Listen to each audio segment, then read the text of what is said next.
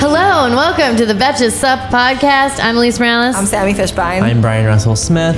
and for those of you who are just tuning in, this is part two of our How the Fuck Did We Get Here series. If you haven't listened to part one, I mean, you could still listen to this part, but you should probably listen to part one. yeah. Like it would be, I really do. Feel, I mean, you could listen to them out of order, but we put them in this order for a reason. Yeah, Um, I so- mean it's it's sequential. Yeah. Each action has a equal and what's that? I don't know. opposite. That- what is that?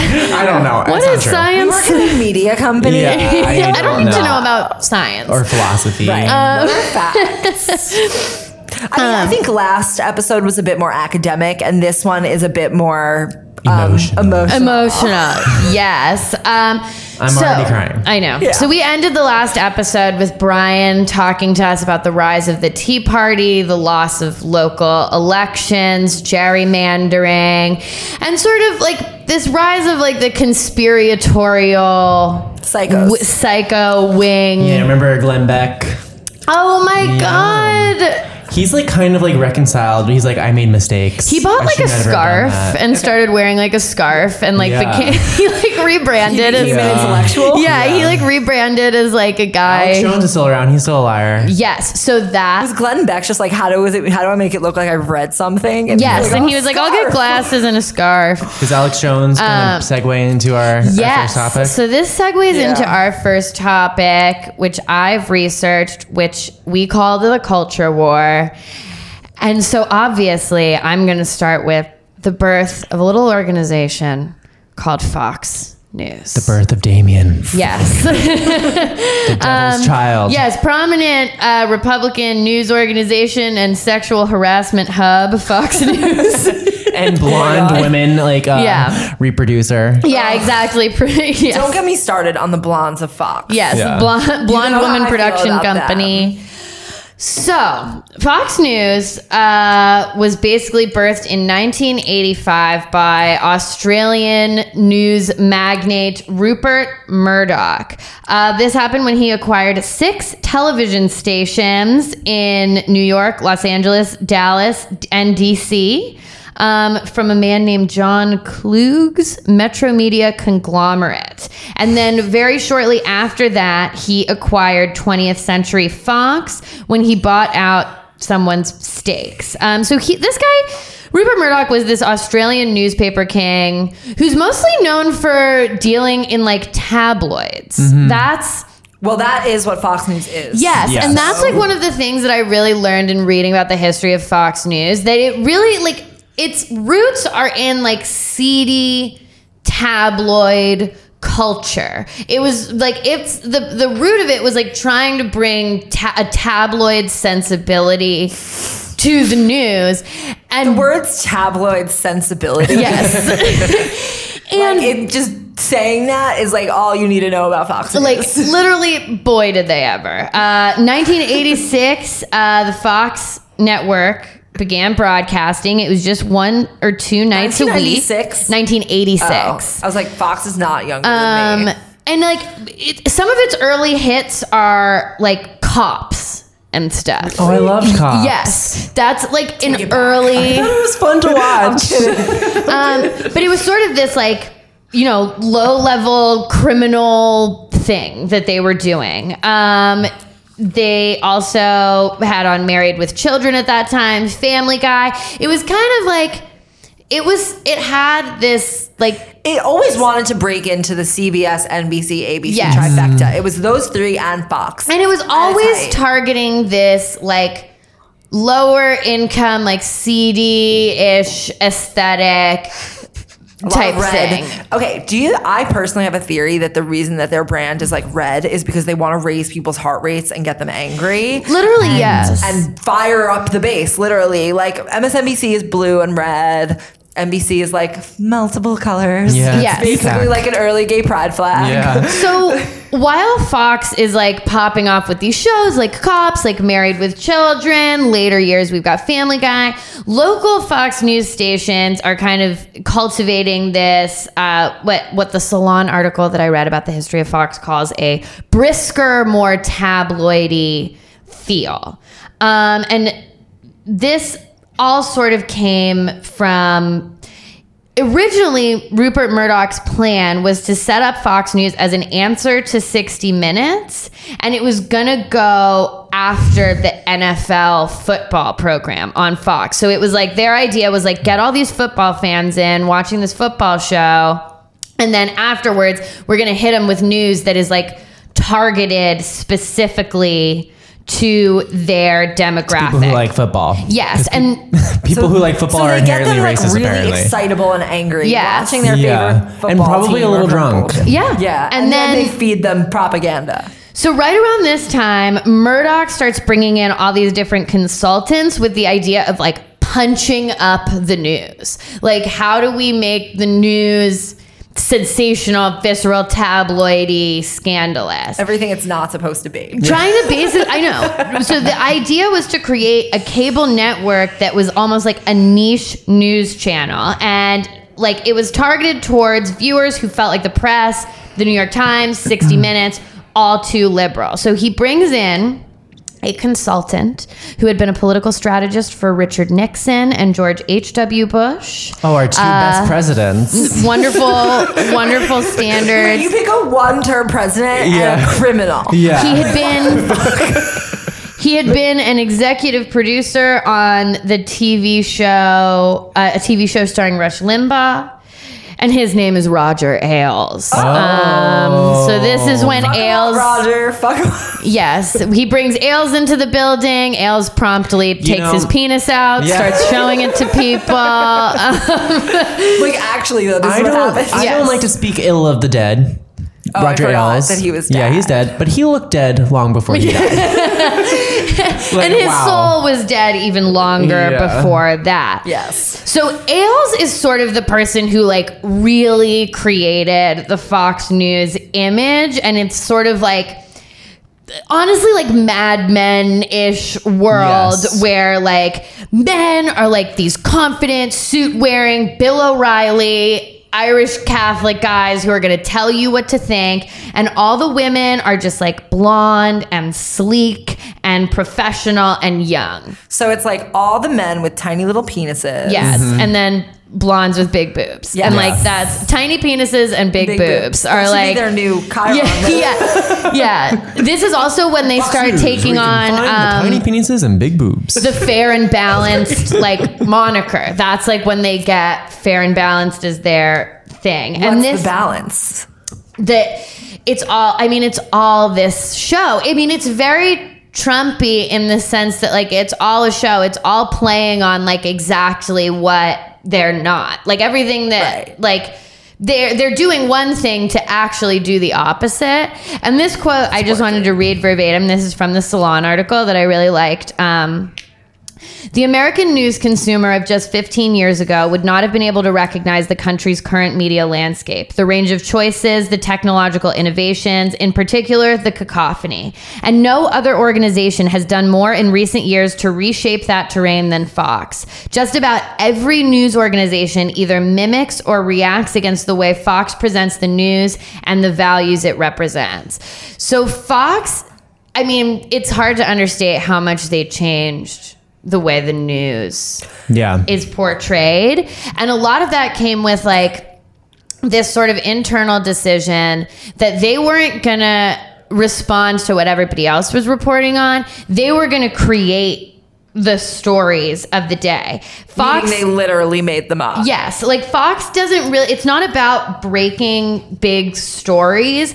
It's about like determining how the spin of the story. It's like determining what the story is going to be and then changing it. Like one example they gave uh that I thought is like a good example was a push for new EPA rules might strike the Washington Post or CBS as a story about a debate over cleaner water.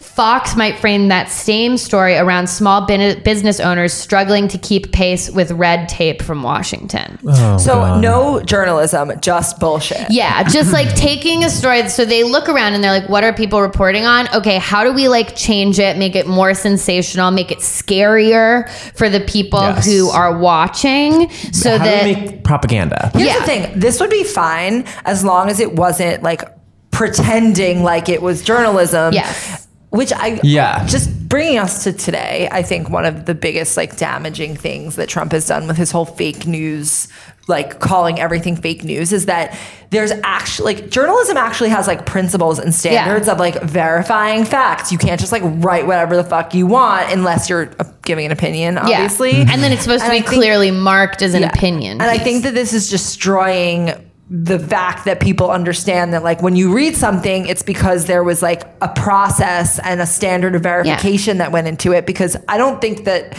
many people are aware of that. Well, it goes back to this like tabloid route where it's like, yeah, it's cool for tabloids to post conspiracy theories about how like Kylie Jenner is really Kim's surrogate or whatever. Like that's tabloid stuff. But we are now taking that and applying that to like our actual political important news of the day. And Fox sort of created their whole strategy for getting viewers in was to say, the rest of the news looks down on you. The rest of the news is elite. They're rich. They don't know how you live. They live in cities. You live in a rural area. Your home is here. And we're going to have guys like Bill O'Reilly and Sean Hannity, and they look like guys you know, and they talk like your grandpa, and they're going to like, they're going to give it to you straight when obviously that's like the opposite of Yeah, what they, they, are where do doing. they think all these people live and work? Like, and how much money? Like, they make millions of dollars. Too. Right. Like, it's, also crazy because it's like they like look down on people for living in cities and it's just like okay but america has cities in it We like should- some of the citizens I are going to live in cities I would love for Fox News to not be in New York anymore. Like, why don't all those anchors Yeah. and all those fucking people, Go if they hate New York from so much, if you, yeah, like- exactly. If you hate the East Coast elite so much as you like to call, So- move the fuck out of New York. Yes. Yeah. So this is an interesting story that I actually read. So like when Fox was coming up, Fox was basically trying to it had to like fight to get cable networks to like host it, to become one of the like cable networks. It had there was like a big fight for it to do that. And Roger Ailes was buddy buddy with none other than Mayor Rudolph Giuliani. Oh fuck that guy. Um, so originally, Time Warner had said no, we're not going to carry Fox. They like refused to carry Fox, and then Rudy Giuliani. I regret all those hours that I harassed Time Warner. Um, so Giuliani stepped in and he threatened to. He was like, "If you guys don't carry Fox, we're going to carry it on New York's public access channel. Like we're going to put it."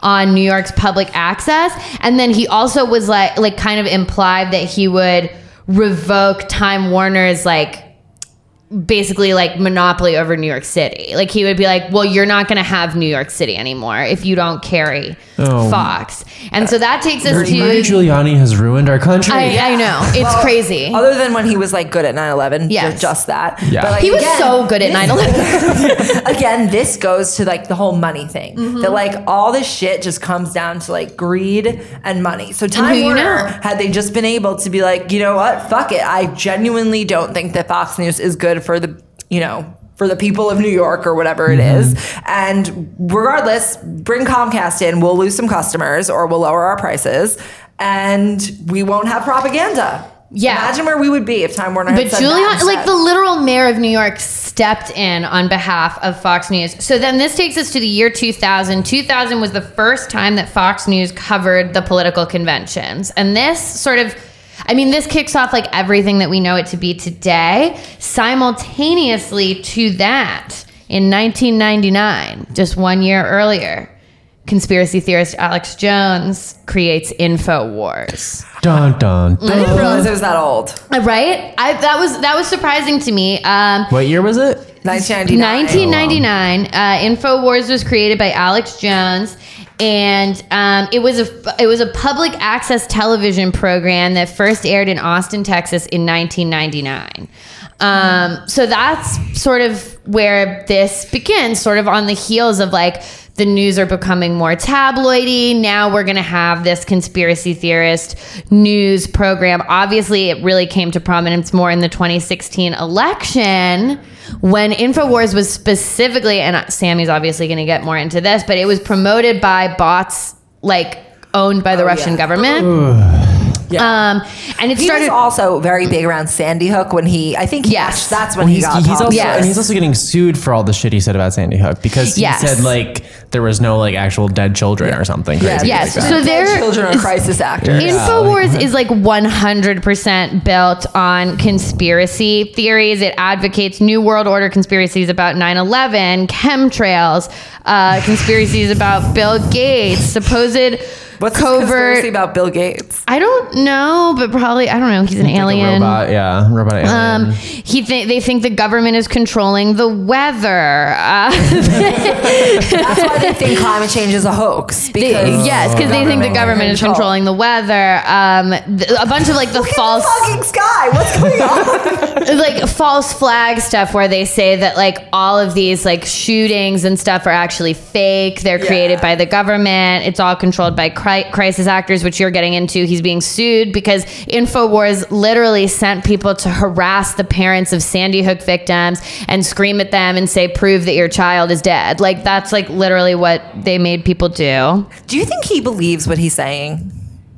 I don't know i think he's deranged like Yeah. deeply Well, deranged he um no, he went on. He was like in a deposition because his wife was divorcing him, and he said, "What I say is fake. I make up shit." Oh, didn't he like? Wasn't his thing like that? He's a character, and the Yes. character's Alex Jones, and Yeah. the Alex Jones character. Because he's like his like his wife was like trying to get custody of his children, and he's Yeah. like, "I am not this person. This is fake. This is Yeah, this lies." is my character. And despite all that, s- people still fucking listen to this. I know. lunatic. I they know. don't know about that. I don't People think. are stupid. I mean, it's crazy. But the And thing is, the racist. people who watch him are only getting their news from him. So he's not going to cover that he said that. Like, he's not going to be like, and I said this in my deposition. Also, I'm a character. By the way, I'm just going to say, like, as a comedian and an actress, this character sucks. I, I don't like this character. I don't think it's well developed. he's no, he's no Sacha Baron Cohen. Al No, Dean. he's Yeah. certainly not.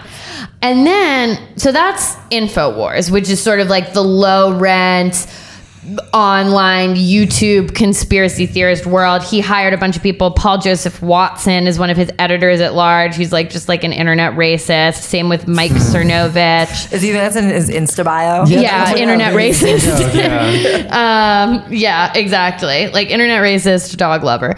Uh, Roger Stone started becoming an advisor for it, but it really like it popped off. Yeah, after Sandy Hook, all of this started happening sort of under Obama. Like people started funneling themselves into this, which Fox News primed them for. Like Fox News primes them for like Fox News gives word to the birtherism conspiracy. Fox News gives word to that there are going to be death panels, and then that leads people down this sort of conspiracy theory. The role. death panels. I forgot about those. I, you know, yeah, and and they never came think, to be. Do you think child cages are our death panels?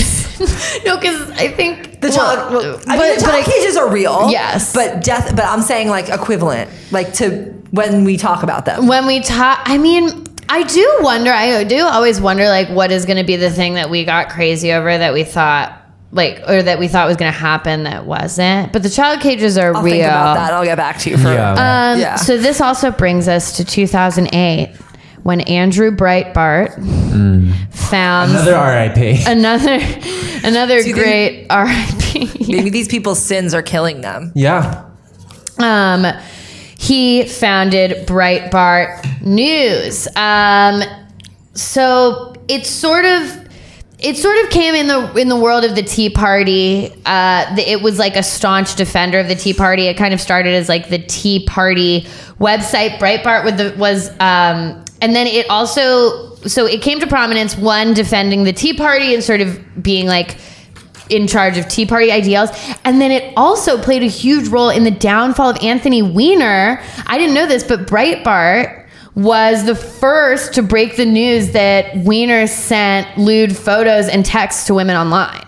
So they actually have broken. Yeah, they story. actually oh, yeah. broke the Anthony Weiner news. Anthony Weiner has done so many terrible things. It's actually crazy how much he fucked us over. Remember, that's why they reopened That's why they reopened because of his fucking laptop. Yeah. the emails. I mean, he's which we'll get to in a second. Here's the thing: Why do Democrats experience consequences of this kind of shit, and then when you have people like Roger Ailes who whip their dicks out, no Or one Donald cares, Trump who or grabs Donald Trump, pussies. Because we hold ourselves to standards. Like there's actually That's weird. standards. Yeah, look Yeah. at um Al Franken, you know, Oh yeah, bye. which I kind of like don't love, but like I understand. Yeah, like But- I mean, we had to.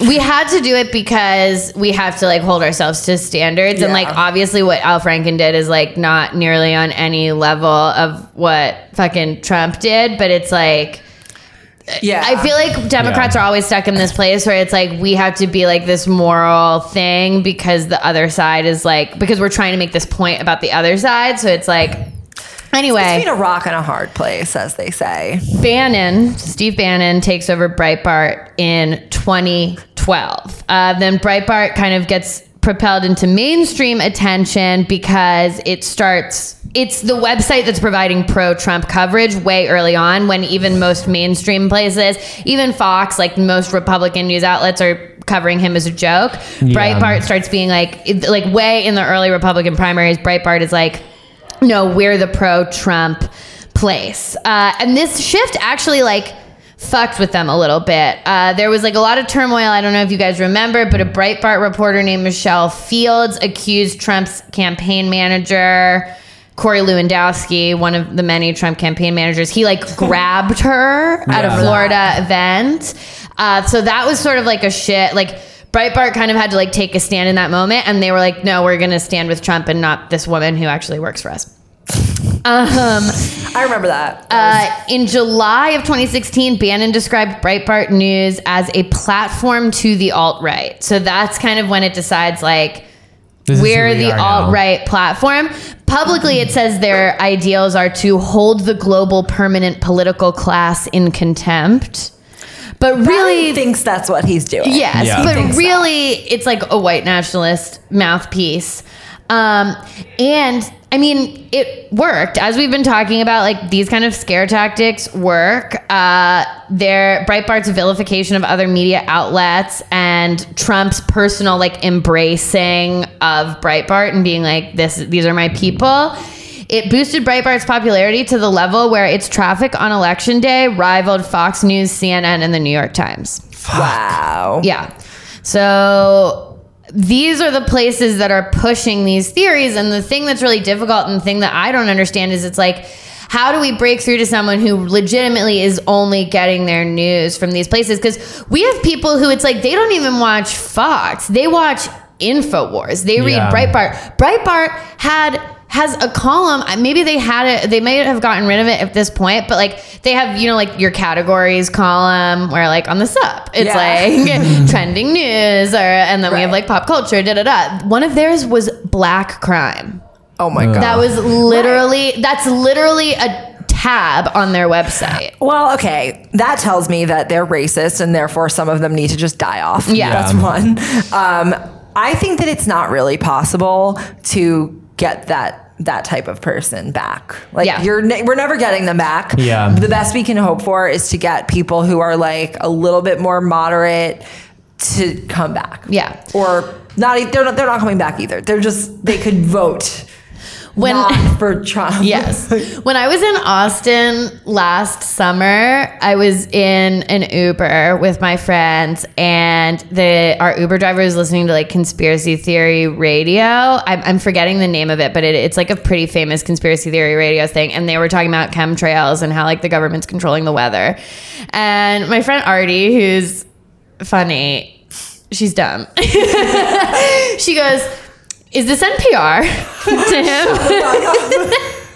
like she's trying to be like cute, and then he turns around and he's like, "No, this is like a pretty cool radio station for people who like don't believe in the mainstream media." And we're like, "Okay." And then he goes, "For example." Do you believe a plane really hit the twin towers? Oh, and me and my friends we're like we're in the backseat of the car and we're like and so I go, "Oh yeah, I do." and then without without skipping a beat, he goes, "Nah, nah, man." Oh my God. No. Okay. Just, speaking of this convo, ask Kay after this to tell you the time about, tell the story of the cab driver we had on our way back from South by Southwest. He was this like, he was this guy who hated Hillary and Trump, but he was a Trump voter. It was just very bizarre. Mm-hmm. And then that opened my eyes. I was like, there are people who believe things that I cannot even fathom. Yeah. They are not in a box. They are just out of, Well, floating into yeah, space. because the line, starting with Fox News, the line between like tabloid gossip and all of this stuff and like real news has been blurred. And this came to a head in the 2016 election, which I believe our good friend Bryan is going to rehash for us. And I'm so sorry, It Bryan. was so fun to Oh rehash the 2016 election. I was so excited to do it because it was such a good time in my life. I'm just kidding. It was awful. this is the main part of how did we get here? Yeah. This election. Yeah. yeah. So I think it really starts like I want to talk about when uh, Hillary even announced that she was running. Um, actually, at the time, she had a 66 approval rating, which is insane to think about how quickly that turned around. Because when Hillary isn't running and she is a public official, people like her.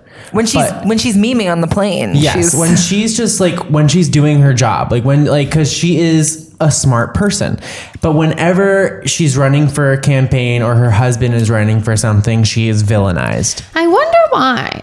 Hmm. Okay, part of it's because she's a woman. Yeah. But I also think that like I don't think like Kamala Harris would engender this this type of No. Well, so the other Yeah. thing is this election was so polarizing, as we all know, and people, the Democrats. The voters wanted someone who was not super part of the establishment. Mm-hmm. And we, the Democrats, put one of the most established politicians as our candidate. I know, and it's so crazy because yeah. it's like her, st- like I mean, in my view, her strength was like, oh my god, she's like worked in all these administrations, the experience, the experience, the experience. I- but yeah. it's really her. It was really her downfall in a well, way. People like you know they start going back to all the reasons that when they didn't like her, like women had. A, you would think that she would have acquired like the majority of the women vote, but like that is not the case because and- self-hating because- woman. Exactly, and a lot of women like went like went back to the time when she was running for governor or, or Bill Clinton was running for governor of Arkansas, Mm-hmm. and she said something like.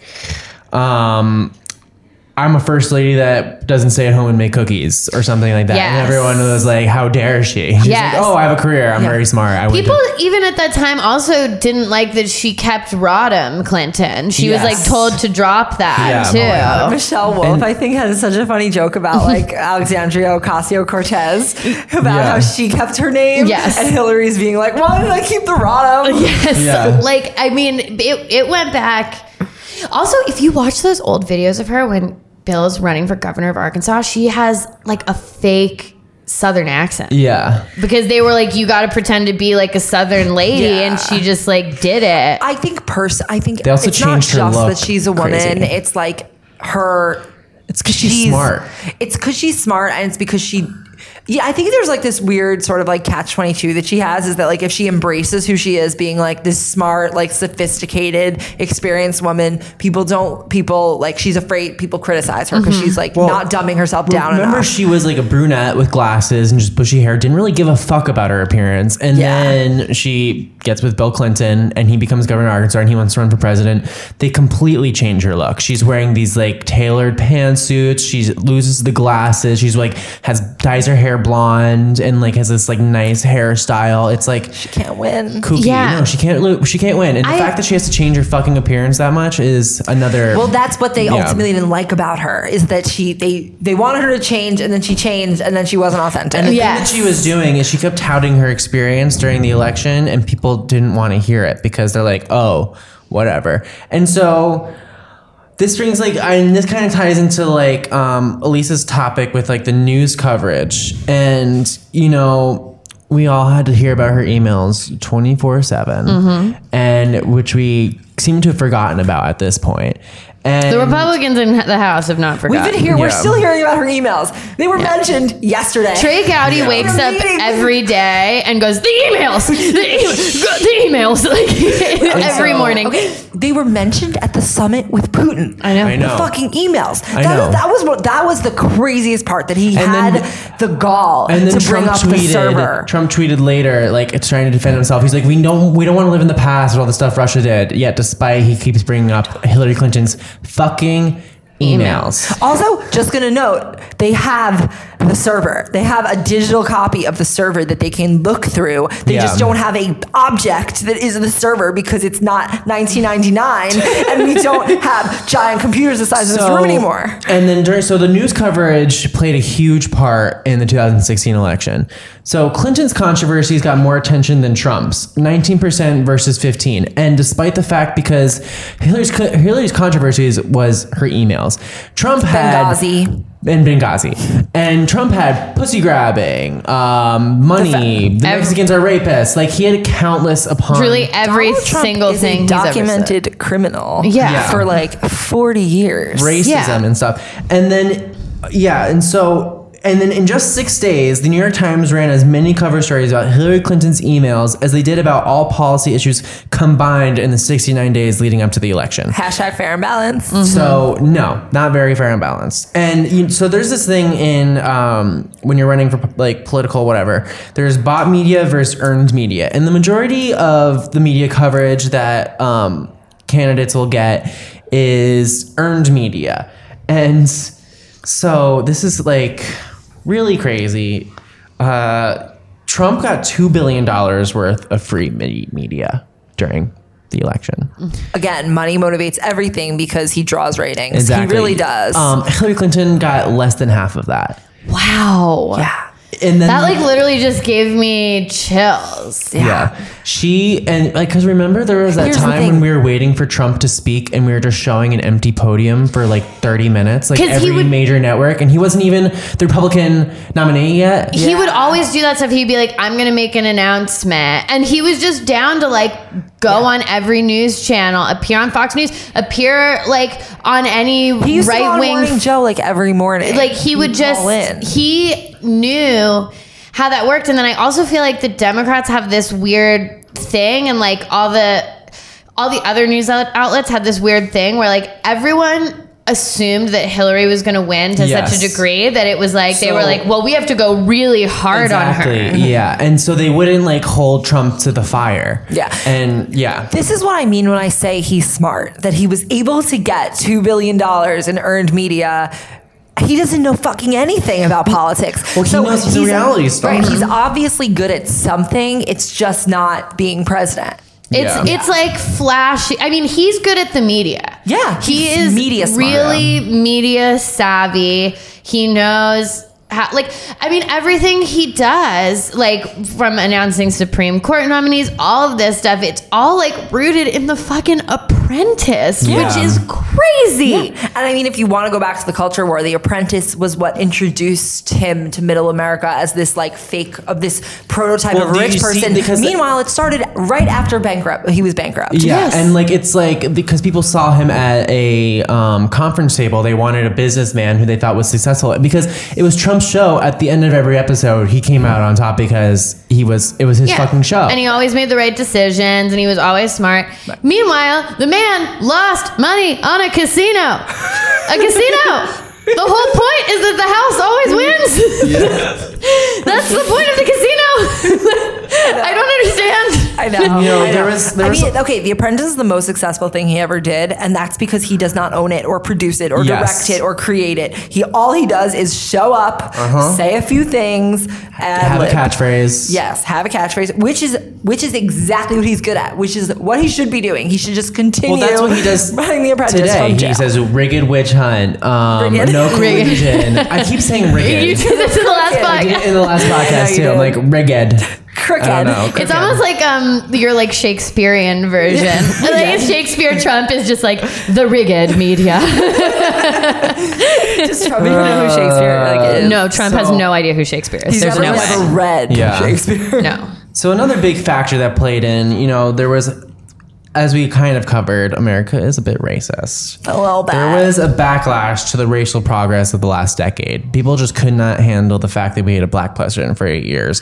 And you can see that because Trump won the majority of white voters in every income bracket. Like fifty-two percent of white women. It doesn't even matter. It didn't matter. Like we, like, we ash- like to say like poor. Un, we like to say uneducated white people, but like even the educated white people were voting for him. That's so shameful. And this goes back to my theory that white people ruin everything. um, and that comes from a white person. Yeah. I'm a very, I actually am very white, if you can't tell. His last name My is last name is Smith. My parent, my parents said that like They were we on did, the that, Mayflower. we did that genealogy thing, and I am like seventy five percent from the UK, and then the rest is Scandinavia, and then like everyone has like the the point oh percent. You like, are the whitest there is. I am very very white, Wow. and so I'm I can say that white Slytherin people are white. terrible. Yeah, Yeah, you're a Slytherin Slytherin white. white. And Bryan has blonde hair right now, so it's like very. It's, it's like natural. You know. God. Well, it just Um, shows you don't have to vote with your people. Yeah, exactly. I am living proof.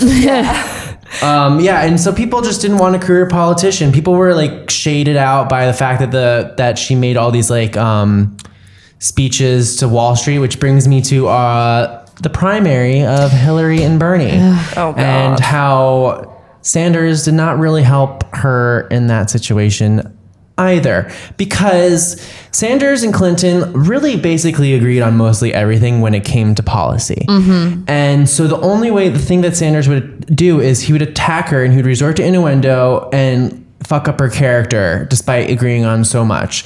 And Sanders would also was kind of similar to the Trump to Trump in a, s- in a way that he was so anti-establishment. And Even though he's been in the, the Senate for yeah, fucking but he was Yes. capitalizing on a moment that I think the Democrats just like kind of wanted. Well, he kept to talking of like political revolution, and and it really showed in the general election because one in ten of those who voted in the primaries for Sanders ended up voting for Trump. That's like what the whole American Horror Story season is kind of about. Yeah. And then I wonder like how many of those also just stayed. Well, they either sta- so if a lot. enough if enough of the Sanders Trump's voters who uh, could have potentially if they'd either stayed home or voted for Clinton, Hillary would be president. I mean, we say that now, but she did still win by three million votes. But and you know, it really came down to tens of thousands of votes in those Pennsylvania, states. Oh, Wisconsin. yeah. and it, that is what How it do- is. And the, it, the, you can see the statistics of those people who voted for Trump who would have voted for Sanders. Just speaking of those tens of thousands of votes in Wisconsin, Michigan, and Pennsylvania, how do you think that the Russians knew that they should be targeting those specific districts and hmm. counties? Well, I'll, I'll bring that in a second. There's another thing that we all remember as well: the Comey letter. Who uh, on October 28th, when James Comey announced that he was going to be reopening the investigation into Hillary Clinton's emails, just like a, a week and a half before the election, which is something you are not supposed to fucking do. No, he's just And- too tall. That's the thing is that he's not here with the rest of us. So this also shifted the Head in race. the clouds. he's far too tall. So this also shifted the race by a maximum of three or four percentage points towards Donald Trump, which would swing Michigan, Pennsylvania, Wisconsin, and Florida to him, perhaps also North Carolina and Arizona. But then at a minimum, it's it would still swing like if it was only one point swing, it's would she would have lost Michigan and Pennsylvania, Wisconsin, which she did, and. So yeah, that fucking letter made a huge difference. And it kind of goes back to this thing we were talking about, but like the Democrats were so, we were all so convinced that she was going to win that everyone was trying to cover their ass to look like they were like above it all. So it's like, exactly. but yeah. even Obama, you know, like Obama wanted to sign that letter about the Russian, Russian interference, yeah. but then Mitch McConnell wouldn't sign it. And so Obama was like, whatever. Like, he was like, well, I'm not going to put if, it out. If you put it out, it may would have seemed that the Democratic president was trying to up the the Democratic. Yes, but I always think about like, would he have put it out if the Republican candidate had been fucking like Jeb Bush and he was ahead of Hillary by two points in the polls? Well, like the maybe he would have put it the out. Republic- the Russians, Maybe. no, they wouldn't have because the Russians were trying to influence the election for Trump. yes, Because, but let's and say if it was like. Jeb Bush was the Republican nominee, it wouldn't make a difference. or, or maybe then let's just say it's still Trump, but he's ahead in the polls. Like I think people were just so assuming that Hillary wasn't going to win and that they fucking were Mitch like, McConnell again. I mean, fucking Mitch McConnell again. That Obama was not. Obama's a cautious person. That's how he governed. That's how he did Yeah. everything. So I think he was like, well, this is going to seem unseemly if I put this letter out. Plus, Hillary's going to win. I'm not going to do it. James Comey, who you know wants to. He's always tweeting like like sanctimonious bullshit. Like James Comey always wants to seem above it all. He's like, well, I think Hillary's going to win, so I want to cover my own ass and put this letter out now so that everybody thinks I'm above it all. All these media people are like, well, we don't want to seem like we were too easy Right. on Hillary for when she eventually wins, so they cover her. It's like everyone was assuming she was going to win, and it's what actually made her lose. Well, I think another piece of this is that Trump was claiming that the election was rigged before Yeah. it even happened. Mm-hmm. Yes. So by say by if they were if any of these people were to like really say that there may be interference or that we're at risk for interference, then it because here's the thing about saying it's rigged. He's he's implying that it's rigged for Rigged. her. Rigged. rigged. Rigged. He's implying that it's rigged for her. but but any suggestion that it's illegitimate undermines him Yeah. or uh, uh, he could play it either way by saying it's rigged. He can like use that argument for either result. I remember during 2016, one of my main concerns was that he was not going to concede the oh, election. yeah. Yeah. That was like one of the things I was like, he, this That's guy's not going future to. concerns. yeah, that he's. I mean, and now he's president. Yeah. but Oh, like shit. that he would not. He'll resign too because like if he's like too obvious that he will lose, he'll be like, I, I'm not I running. America great. I think we would have to get to like a serious point for that for that to happen. Yeah. I do think that's a responsibility because he would definitely rather resign than lose. Mm-hmm. But I also feel like we could lose the entire the entire concept of the peaceful transfer of power. Yes. if he is like fighting, going down fighting. Yes. So um, Maybe he'll just like have there was also a lot of fucking fake news, as we all remember. You know, several hundred accounts that were created by Russian companies linked to the Kremlin used like a hundred thousand dollars in ads on Facebook and Twitter, and these are like a lot of they created fake accounts and pushed conspiracy theories. You know, they would say that all these people that the Clinton and they would target these people in these specific places Michigan, Pennsylvania, Wisconsin. And that's played another huge part in her losing those those states that always tend to go democratic. And there was like a conspiracy theory that like all these people who came in contact with the Clintons have died or gone missing. And Yes, I and had someone was, like, send me the list of who P- Clinton killed one time. Look, And it's, so it's it- fascinating read. Yeah, it's like uh, all of the stuff Cambridge Analytica basically harvested from the 50 million Facebook users without their knowledge. And I think this kind of brings us to our next topic. My favorite topic in the world. Yes. It's Russia's plan to bring down the West. Sami's our, our Russia expert. Honestly, like I, sh- I should have majored in this shit. Yeah. Guys, we made it through the 2016 election. Uh, I know. First of all, This God brings bless. us to where we are now, which Yes. is um, totally fucked. So basically, just we're going to talk about Russia and how we are shadily at war with them. And just because there's no like soldiers dying on a field doesn't mean that this isn't happening. Mm-hmm. Um, so I guess it goes back to like the Cold War, which ended in 1991. So from Russia's perspective, just because the Cold War ended doesn't mean that they were like gonna give up. Like Russia has an insane history that's in some ways Yeah. even bigger, longer, and more. I don't know, grand than America's. Well, Well, it's definitely longer. yeah. Well, yeah, no, it's, right, it's definitely longer. In some circles, they consider Russia to be Yeah, older okay, well, than first of all, it's America. definitely longer. But, it, but they were like an imperial power Yeah. long before we were. Yeah. So while we were here like fighting manufactured wars and keeping up with the Kardashians, they've been playing a game with us that they've been planning to, I guess, become the superpower since they lost.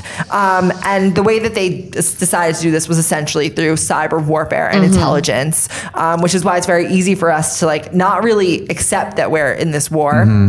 Um, because we're not like experiencing it, Mm-hmm. Yeah. other than Yeah. the Facebook bots that are coming up. But yeah, Yeah, that's the new Well, so army, there's, guys. Like, yeah, there's like all those like a lot of these people would get their information from like weird email addresses, and then they would just forward these emails along and along and along. I remember someone showing me like, "Did you see Hillary Clinton's arm dealings like that she's doing?" And I'm like, "What?" And I'm gonna send you an email, and they send me an email. There's like no sources and misspellings, and I'm like, "Oh, people actually believe this shit." Yeah. Yeah, and it's I feel like the Russians in general like have been taking the internet seriously for a long time and they like realized what a tool it is whereas our government is like what What's is the it? Like how does it I mean if you guys watched that Zuckerberg like when Zuckerberg testified, literally like people were asking Oh, Orrin questions. Hatch. Orrin Hatch being like, oh "Well, how do you make any money?" and Like, don't worry, they figured it out. guys. yeah, and it's like we How do you send a message? yeah, exactly. Like Can for- you for- change my settings? Lindsey Graham was like, "What's the difference between Facebook and Twitter?"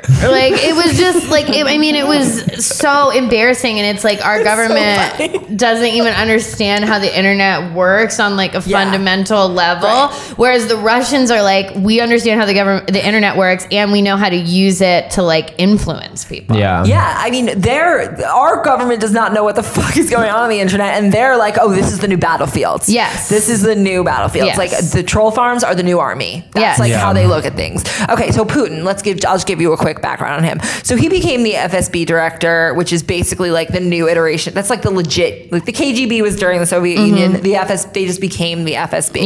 Yeah. He became the FSB director in 1998.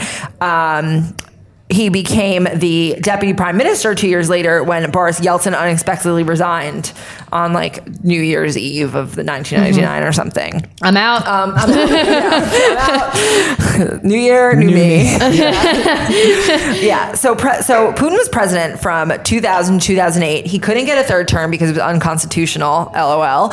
Um, Medvedev became president and made Putin prime minister so that they could like. But they did this in like partnership so that Putin would essentially retain power. In 2012, Putin became president again. So this was while Obama was president. And he became president amongst like accusations of vote rigging and fraud and like all this shit. So he essentially is became like this is like old style dictator. Yes. It happened. No one was really talking about it, but that was what he was doing. Um, he also in this in this period criminalized homosexuality, which is like a typical dictator thing to do. Um, Dictators yeah. love that love to do that, and I wonder if it's because they have dick in their title. Ah. and they just want they don't want to be associated, so they're Yeah. like, we're gonna make it illegal to be gay. Yeah, exactly. I mean, do you remember Pussy Riot? They were actually Yeah. protesting Putin's election for being illegitimate. Yes. Um, okay, so this is Putin's rise. That's how he got to where he is. So he's essentially like dictator light at this point. Mm-hmm. Like mm-hmm. he's not. Yeah, no, he's pretty bad. Yeah. okay. Um, okay. At the same time, there's actually so as you know, I'm a huge Trump in Russia scholar. yes. So there's so there's actually this new theory put forth by, and this this isn't the first time I've like read this, but this is a popular. It's now being popularized that Trump has actually been an intelligence asset for the Russians since 1987, and it's not the kind of thing where he like signed up, signed on a dotted line, like I'm now an intelligence asset. The way they do it, the way they cultivate intelligence assets, is basically by like either coercion or or kind of like bribing you. So they cap they what they do is they'll like capitalize on someone's like sexual appetites, financial distress, desire for more money.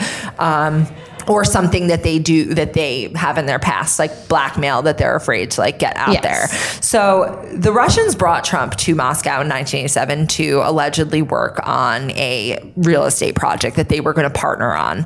This never ended up happening because they wanted to own 51% of it. So it didn't happen. But Trump came back like a few years later to then explore this again. So this whole time he's like been trying to get a Trump Tower in Moscow to the point where there was once a letter of intent signed that he would build one in Moscow, which is mm-hmm. like basically what happens right before you build a building. Like you build a letter of in- you make a letter of intent. It's like the closest thing you can say to like a contract Yeah. that we're going to build something.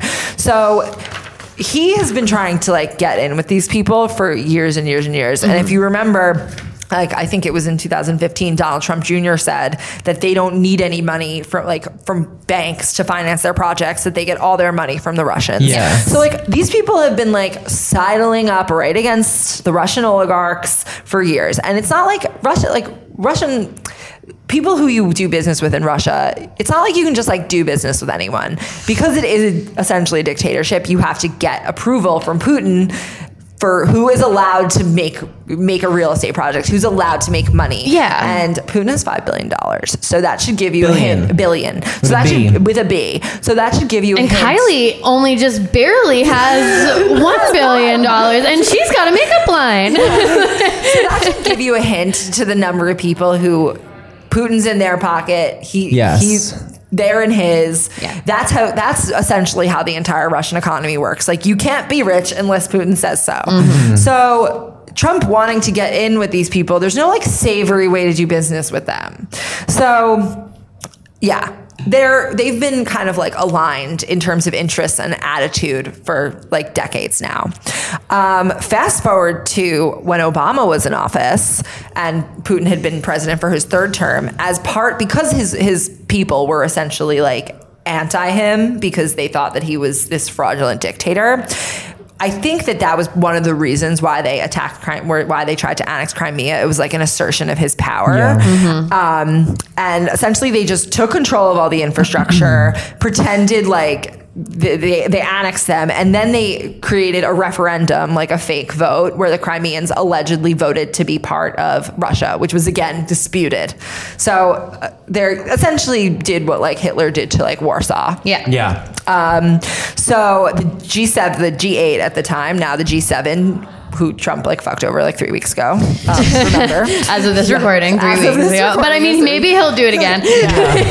Why not? um, just the send of a tweet, you never know. So that's why Russia got suspended from the G7, which is what brings you us to today when he was like, bring Russia back in, bring Russia back in. That's the reason they're out because he essentially pulled like a Hitler 1938 type Yes. move that people were like, oh, like let's not do this. We don't do that. That's a violation of international sovereignty. Yeah, because that's what Hitler did, and That's we're trying to Hitler not do the things that he did and do new I mean, the- things. The, reason that we have NATO and the G8 and all of these alliances is because we're trying to like these the the main superpower countries are trying to enforce these rules Mm-hmm. that basically were caused the world World War One and Two to be dom- to essentially dominate the 20th century. Mm-hmm. Yeah. So trying to avoid that is why we have these alliances, and that's why it's so fucked up and insane that Trump is fucking them up. Yeah. Okay. In addition to that, in 2015, Russia backed Assad against the Syrian rebels, and despite the fact that Assad was using chemical weapons on his people. And my question is, where did he get the chemical weapons? Probably partly from Russia.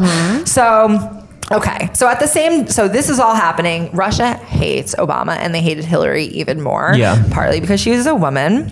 There's a random story in Russian roulette about how um, he, uh, Putin tried to invite Bill Clinton to go like tiger tagging in Russia, and then she was like, "My husband just had heart surgery, but I'll come," and he was like, "Fuck no, Yeah. you'll not." I'm not going to tag tigers with a lady. Yeah.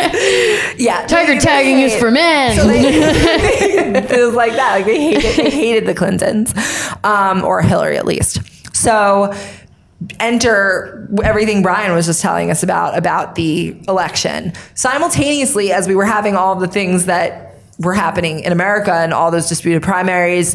Um, at the same time, Russia was hacking into the DNC to get into like all of their information to find out about voter registration, voter rolls. They actually did hack into the vo- voting booths, even though there has not been evidence that votes were changed. They have access to the voting Yeah. booths. They have access to our electrical grid. They have like fully infiltrated so many of our systems. They could probably just shut down all of our power and banks right now if they wanted. Like, Yeah. let's the, be pe- the podcast goes, and we're just like, oh my God. That's just a sound effect. That'd be funny. to do. should Yeah. don't add that in. Um, and now it's coming out that they're being blamed for influencing Brexit much in the same way as they got Trump Yeah. elected. Um, and that obviously benefits them. They hate the European Union. And they It's just want to bring major down Western bloc. culture. Yes, basically. they're basically all about bringing down Western culture. And it honestly seems like they might be succeeding. It seems like they honestly have done a really good They're good job. villains. Yeah. Like if this is phase one of the war, they're winning, and we're probably not going to be able to fight back until we have a new president that doesn't want to fight on their side. Well, so did you see like um after the, we're recording this right after the Russia summit, and uh, Trump tried to walk back his claim, saying that he believes Putin and all this stuff. Even though he didn't, he kind of said it multiple times, and like obviously, like he doesn't think that Russia did it, or he knows that Russia did it, but they have something on it. Anyways, he in the statement that he's something. reading, he writes, "There is no collusion." He spells collusion wrong, which is hilarious. But he also crosses out a line that says, um, "And we will find those who and hold those accountable." Yeah. and bring them to justice. and bring them to justice. Because that would mean admitting that parts of his election were illegitimate and he already is so like sad that he lost the popular vote that he like can't even and that his inauguration wasn't as big as Obama. Well, Yeah. also people bringing these people to justice probably includes himself and his own campaign. Yes. Yeah. More people showed up to the London protest than showed up to his inauguration. That's people protesting you in another country. But, but you know what else is interesting is that like no one would compare anything to his inauguration numbers if he didn't make such a Yes. big deal Yeah. about them. he personally like now it's, it's, like the benchmark, his inauguration, because he like made a whole fucking Well, thing. yeah, like um, Sean Spicer walking on the next day. It was the biggest inauguration there's ever been, and no one Yeah. can dispute it. Another thing, this was something that I heard like a Russia expert say that I thought was really interesting, which is just that like the American public in general is less like media literate and just in general we don't understand the internet the same way. Whereas like the Russian public like Russia has been testing these tactics on their own people for such a long time. So the Russian public is generally wary of random links that are forwarded to them. They're wary of internet comments. They're aware that a lot of these people are bots. Like they like when they read things online like they're actually reading them with a more critical eye than us because they've been sensitized to Yeah. propaganda. Like they Yeah. understand how to recognize it.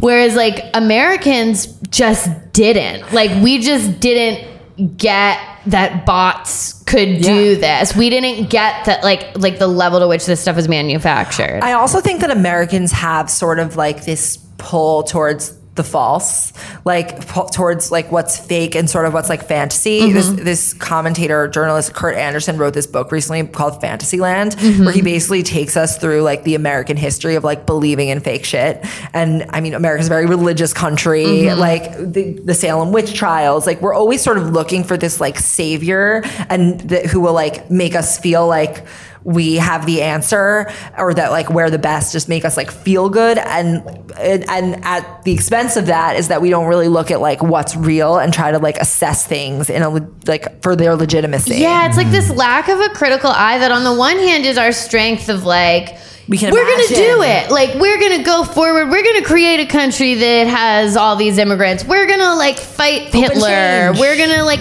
like it's part of our strength, but it's also our like weakness in that like I don't think we have a critical eye to like our own history to how things work. Like if you go to other countries like Germany and stuff like that, like there are like mad memorials in Germany that are like, we really fucked up in World War II. We did a really bad job. Like, this is a Yeah. memorial to all the people we messed up. Whereas if you learn American history, we like step on all that stuff. Yeah. We're like, oh yeah, we had slaves, but like it They're was gone now. they're gone now and everyone's fine. Or like, yeah, the civil rights movement worked and now everyone's equal. Like Yeah. we don't Yeah. like really atone for like our own even past. though we're very religious we and it don't makes us very like it just puts us in this yeah delusional weird world Well, like, of you know, like we still have the roots of racism. I mean, Yeah. segregation only ended like what, 50 years ago? 50. our parents 56 like our parents ago? li- Yeah. like it was during our parents time we're like one 60 years generation removed Yeah, exactly. Right. And It so like just go it's, it doesn't just yeah, exactly. And like the racist people who are racist then have children who tend to be racist as well, unless you know what I mean. Like unless not the always, parents are but, like, I realize that this is like not right Exactly. and I'm gonna think differently Yeah. and I mean like even slavery wasn't like if you like in It's the, not that long it's ago. not that long a ago. few generations Yeah. few old ass people yeah Do you know that the, the Nazis were in the 40s? Like, a lot, like yeah, that's they're crazy. still like Holocaust survivors. Yeah. So and they're still Nazis. They're all living in South America. Mm-hmm. Uh, okay, so which is such a good deal for them like they really got a great deal You know what? Whatever. know. argentina's very nice Like, I know. Fuck them. Okay. So, I mean, I feel like this kind of brings us to the end. This brings us to where we are now, and it's still playing out. We have some updates to this podcast. Who knows? i mean Yeah. yeah. like the week that we're recording this is the week of the trump putin summit right after. right after like this ju- like it just happened so Yeah. you know who knows what's gonna happen between now and when Yeah. we release these mm-hmm. episodes but Hopefully, we're still here. Oh, yeah. I And mean, also- I think we'll be here. Okay. We're And not al- fighting with Kim Jong Un at the moment. Yeah. So. and also um, there's so much more that we could have said but it's just like there's a lot of things that led us to this place, but you know, it's the rise of conservatism in America. Yeah. and It's really the remainder of and- racism and the fact that Yeah. people are just like so fucking sad and Yeah. delusional. Yeah, and this like culture shock of the global world, like just globalization. I do. f- I feel like our generation kind of is like cool with globalization. Like for a lot of us, I mean, there are obviously like alt right people in our generation who are like oh, the globalists, but like we get it. We're, we've had the internet for a really long time. We get it, but it is a culture shock Yeah. for just one generation prior, Mm-hmm. and people are trying to learn to deal with that and. You know, we're getting a little browner, getting a little gayer. It's, Yeah. it's Yes, okay. it's and it's hard for people. It's so Just hard gotta to accept it. Right. Like you said, like a few weeks ago, it was easier when all the people who had voting rights were all white men Yeah. could own property. And it was very easy to agree then. Yeah, because Yeah. they didn't like they didn't really nothing challenged their point of view that directly. Like it was just like, oh, I see where you're coming from. Like your name is George, my name is George. Everybody here is named George. Like we we we can come to an agreement. You're only slightly richer than I am. Yeah, exactly. Like you're from the south, I'm from the north. We can figure it out. But now it's like you have people with such. I mean, going back to what you were talking about at the very beginning of the first episode, we have people with such a like wealth disparity that it's like, how can you even understand each other's? Yeah. They can't. So, So, so yeah. that's how we fucking got So here. if you love their podcast, screenshot it and post it to your Insta story, Yes. and we'll send you some dope ass stickers. Yes, you can put those stickers on your laptop to let everybody know that you're voting in the 2018 midterms because that's really what. Yeah. matters. At this That's how we can combat Yeah. Any of these things. address. And just going to the Russian thing, they do plan to infiltrate the 2018 and 2020 elections. So your vote really matters. Yes. Your vote matters like extra. Extra. Extra. Okay. So with that, guys. call Your senator. Call your senators. Until the end of democracy, I'm Alise Morales. I'm Sami Fishbein. Bryan Russell Smith. and this was the Betches Sup podcast. Okay, bye.